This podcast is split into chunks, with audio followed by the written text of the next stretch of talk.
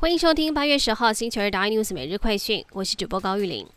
台湾今天新增三例本土个案，全在新北市，分别在新庄、树林、永和各一人。另外，永和区某一里也被爆出近两个礼拜已经有三例的确诊个案，而且独立都没有找到相关性，引起地方人士相当紧张，是不是应该要设立快筛站了？那么昨天晚上开始，快筛站也进驻当地活动中心三天，希望能够找出阻断隐形传染链。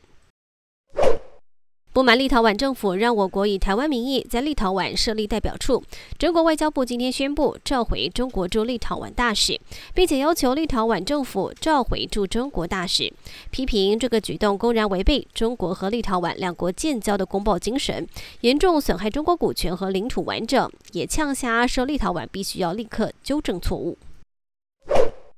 日本软银集团公布四到六月份季度财报，在这一季当中，软银诚意比去年同期暴减百分之三十九，是五个季度以来的首次获利衰退。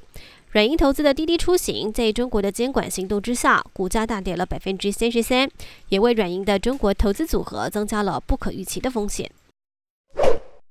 高传染性的 Delta 变异株在疫苗接种率较低的地区迅速蔓延，以美国来说，疫情也快速恶化。过去一个礼拜之内就上升了百分之三十五，每日新增病例以及住院人数都创下六月以来的新高数据。而灾情严重的阿肯色州只剩下八张 ICU 病床，邻近的德州病床数也拉警报，必须要延后非急迫性的手术，显见疫情的严重。更多新闻内容请锁定有线电视八十八 MOD 五零四 iNews 最正晚报，或上 YouTube 搜寻三立 iNews。感谢台湾最大 Podcast 公司声浪技术支持，你也可以在 Google。Apple、Spotify、KKBox 收听最新 iNews 每日快讯。